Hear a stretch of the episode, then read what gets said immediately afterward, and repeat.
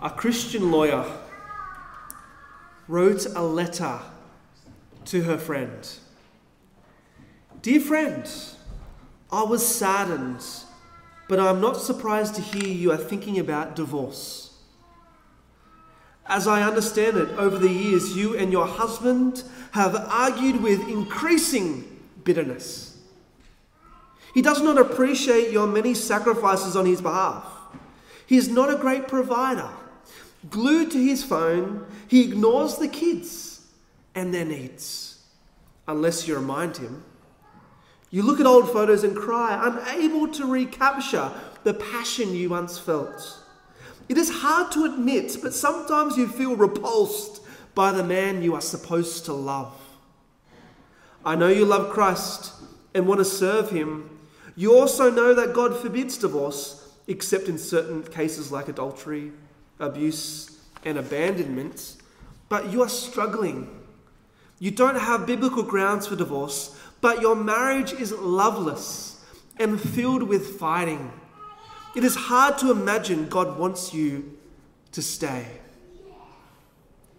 Many couples go through seasons of terrible conflict in their marriage. You might be someone who has gone through real deep hardship in your marriage. In these times, it can be incredibly hard to remember God's plan for your relationship. What is God's plan? Well, in Genesis, God performed the first wedding in the Garden of Eden, creating Eve and giving her to Adam. God's wonderful design for marriage lasted even after sin entered into the world. Jesus said, What God joined together, let not man separate. But the problem with divorce is that it goes against the creation order. It goes against God's original plans for human flourishing. The Bible also talks about marriage in Ephesians. Marriage is a symbol for Christ and the church.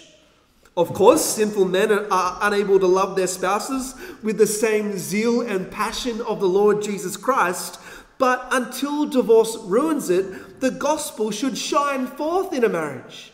When people look at your relationship, they should see Christ's love for his church. They should see a man who is offering everything he can for his wife. And you should see a woman in response to the love of the husband, serving him back. And this is a sacred relationship full of harmony, of mutual respect. But the problem with divorce is that it also spoils the witness of the gospel in a relationship. In fact, even non Christians would agree that divorce is a terrible thing. Psychologists teach us that divorce can cause children to experience tragic levels of emotional distress and identity loss.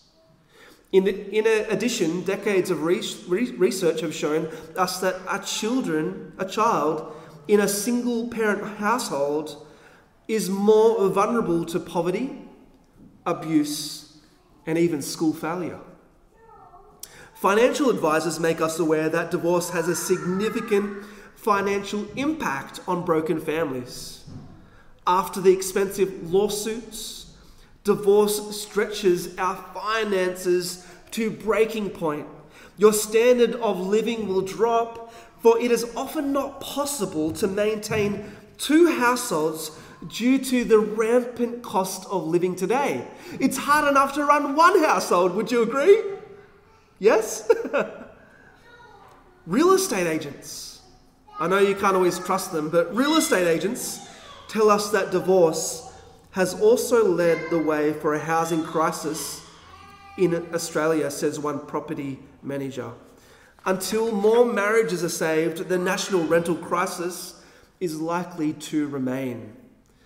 And so, for these reasons, and many more, it's not surprising to see these quite intense words in Malachi chapter 2, verse 16. You ready?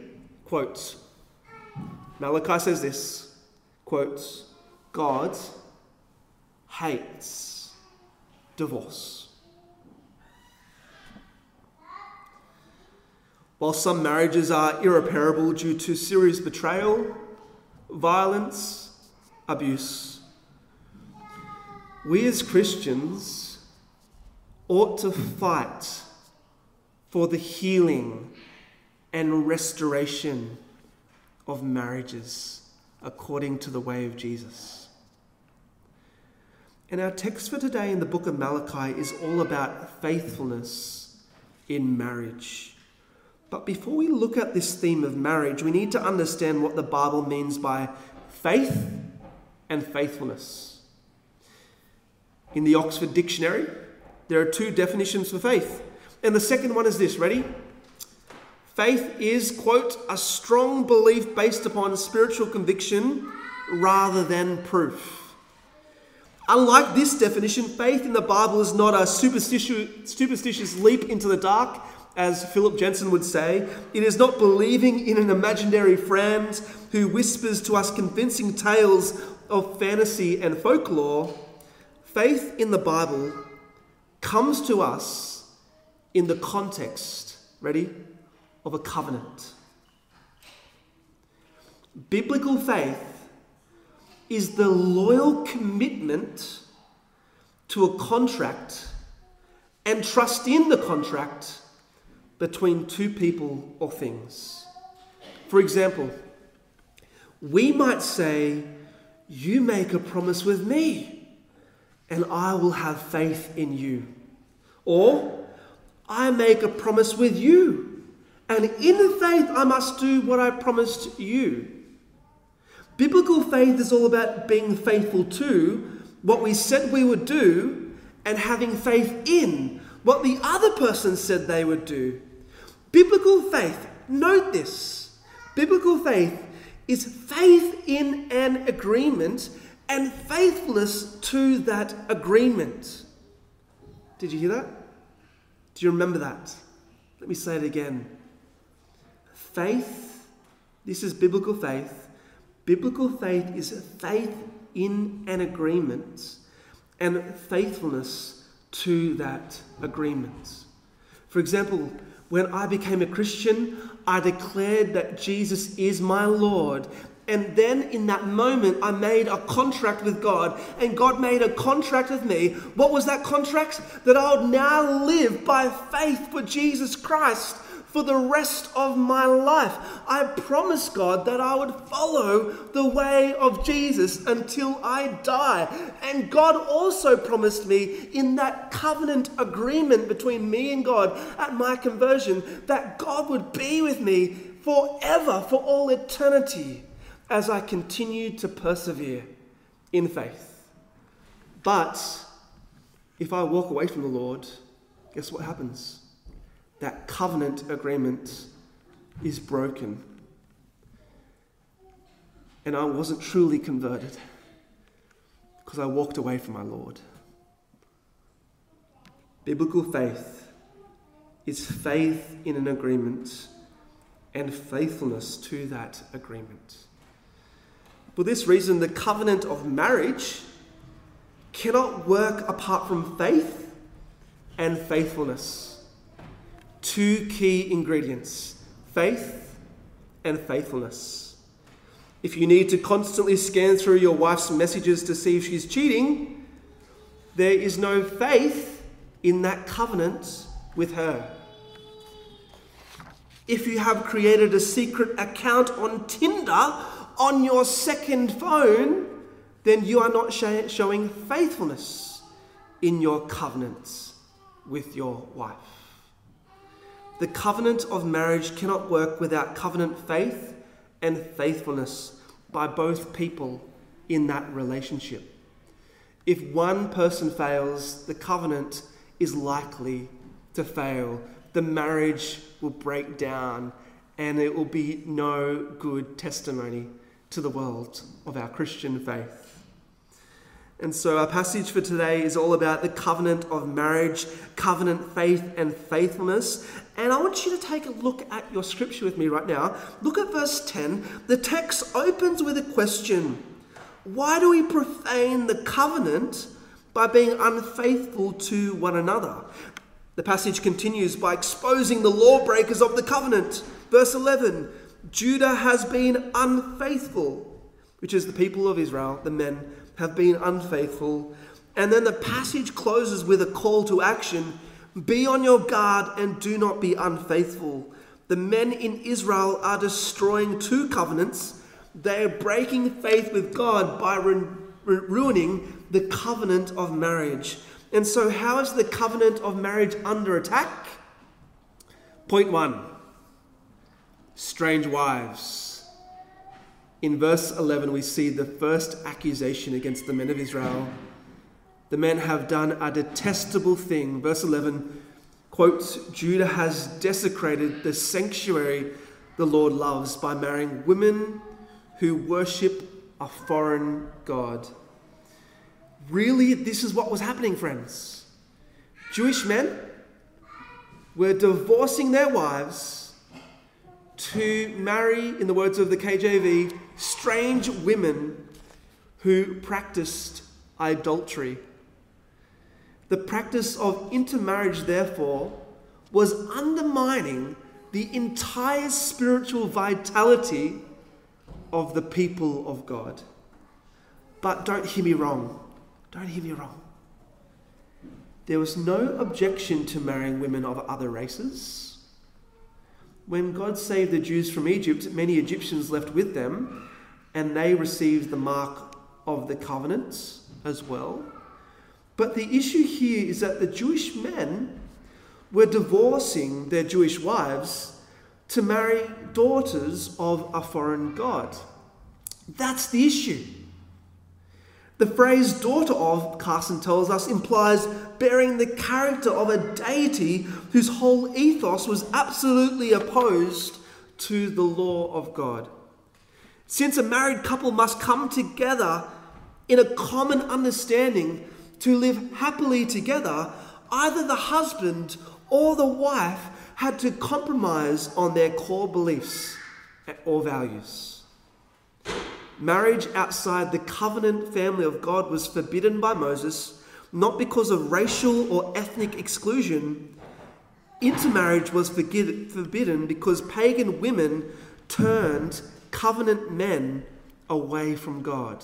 In other words, by marrying women who worshipped another God, it is unlikely that you, as a man of God, would remain loyal to God. And that's the issue at hand. These Jewish men were walking far away from the Lord because they were marrying strange pagan women who had no things in their mind, no place in their heart for the love of God. Deuteronomy chapter 7, verses 34 says, They will turn your sons away from following me to serve other gods and the Lord's anger will burn against you and will quickly destroy you. And so God is angry right now at the Jewish men. He's angry because paganism has the power to penetrate the thick armor of a holy relationship with God. Even if you are the most holy man you can still succumb to the lust of the flesh, and your faith can be undone by women. When I was 15, I became a Christian. But two years into my relationship with the Lord, things got rocky. I was 17 and I decided it's a good idea to date someone who doesn't believe in Jesus. Flirt to convert was my hope. But the issue became this I was the one breaking faith. We were no longer focused, I was no longer focused on the Lord Jesus. Rather, I was focused on music, folk music, East Coast folk. It is good stuff. And we'd just play guitar together. She was a singer, I was the guitarist. But one day she said to me, Jesse, I don't think this is going to work. You believe in God, and I don't. And at that moment, I was freed. Praise be to God for his mercy. I was on the brink of losing faith altogether, just like the men of Israel. I was in an unwise relationship, and it was ruining my relationship with the Lord. And so, this principle remains relevant for us today.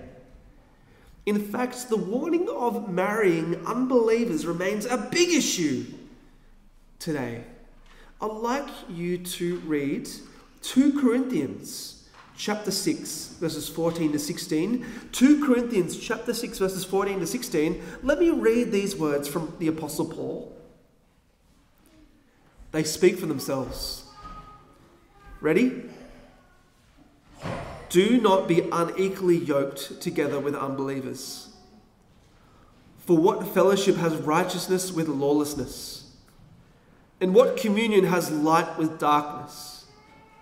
And what accord has Christ with Belial, which is Satan?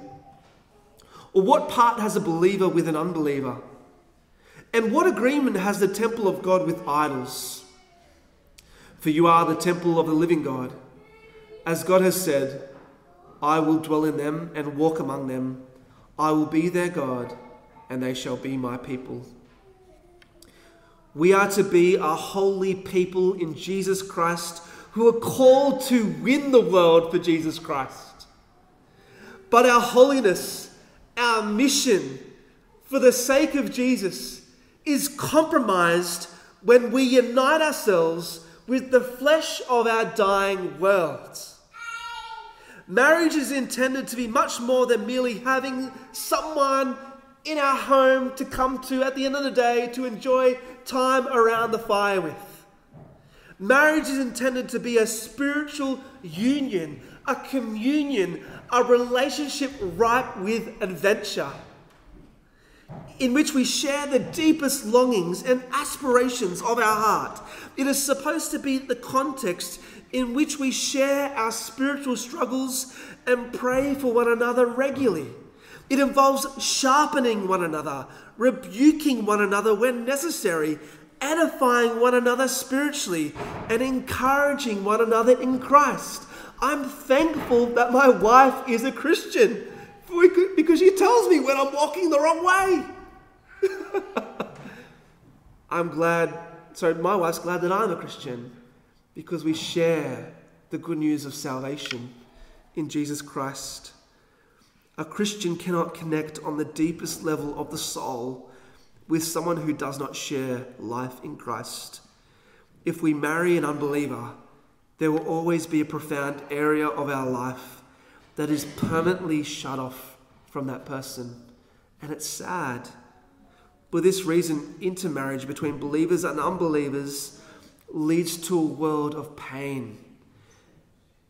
It is reckless for an everlasting citizen of heaven to bind themselves for life, really, with a dying corpse of earth. I'm talking about men and women who have the option to have a Christian marriage. They should pursue that because this is as God's God intended. It's a different thing altogether if you are converted later in life um, from an unbeliever who's already married into a believer. Paul the Apostle talks about that in Scripture. That's another issue altogether. But if you have the option to find someone, make sure you find someone who loves the Lord Jesus as you do because your life will stink if that's not what you do. The first accusation is that men of Israel are marrying strange wives. And this brings us to the final accusation. Verse 13, look with me there. Another thing you do you flood the Lord's altar with tears you weep and wail because he no longer looks with favor on your offerings or accepts them with pleasure from your hands. And so, after divorcing their spouses in the pursuit of strange wives, the men brought offerings to the Lord and wept at the altar, seeking his help and his blessing. But God is disgusted by them. These men thought that by marrying strange wives, it would open up trade routes to other places and that the prosperity would just come flooding into Israel. But who's sovereign over everything? God. And God knew their plan, and God still will not bless them. And so they're bringing sacrifices to the Lord, thinking that these sacrifices will be pleasing, but God is disgusted with them. Why? Look with me at verse 16. I hate divorce, says the Lord God of Israel, and I hate a man's covering himself with violence as well as with his garment, says the Lord Almighty. The reason God is disgusted is because he hates divorce. Divorce is hated by God because it is an act of violence. God hates divorce because divorce was violence against women in the ancient world. How is it violence? Well, the men of Israel were condemning their former wives to a miserable life as second class citizens in society. One scholar says this quote, the prophet deemed divorce a social crime an act of violence or injustice because it fractured the social glue of the divinely ordained marriage covenant and deprived the divorced women of the dignity and protection due to them. But it not only harmed poor wives and stripped them from all blessings, it not only hurt their security, it also harmed their children.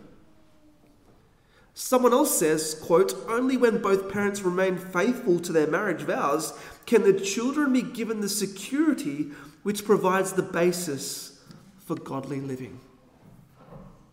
She goes on to say the family was intended to be the school in which God's blessings would thrive and God's way of life would be practiced and learned. But if divorce becomes the norm, the men not only commit violence against their wives, they also commit violence against their offspring, their children, and deprive them of a rich, God centered legacy. You might know before I came here, I was a youth pastor. And as a youth pastor, I had a great opportunity to do deep study into youth ministry. And many um, surveys discovered that if men were not invested in the life of their children, spiritually speaking, if the men didn't come to church, if the men didn't disciple them by the word, then the kids are not very likely to continue the faith. However, if the husband, the father, is deeply invested into raising his children to know and love the Lord, if he's deeply invested into loving his wife, then up to 90% chance, there's a 90% chance, sorry, that these children will continue the faith beyond, they, beyond leaving home. But sadly, many generations have been lost for Christ by the infidelity of lusty, greedy men.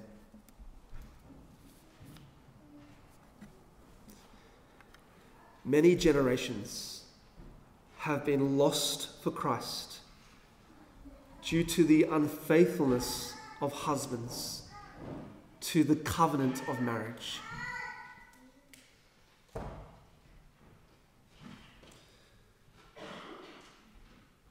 And so the point is plain. God is disgusted with the men of Judah because God hates divorce. God hates what they're doing. God hates the fact that they're throwing women and children out on the streets to fend for themselves. Even to this day, God hates divorce. God hates disloyal husbands. God cannot stand cheats. God despises adultery. God hates womanizers. God hates divorce. Do you feel the weight of the passage?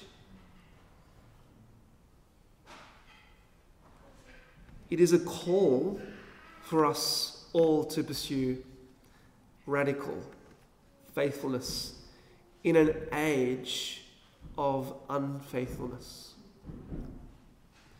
This is countercultural stuff. People literally break up families because they say, not feeling it.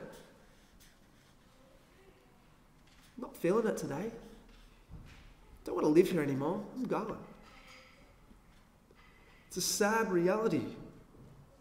And so we have a clear call to action, particularly for men.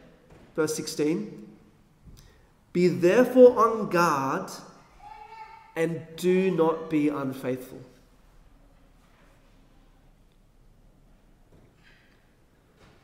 How do we remain faithful as men? Well, the old Puritan Thomas Watson wrote A man is not kept chaste by having a wife, but by loving his wife. Love kills disloyalty.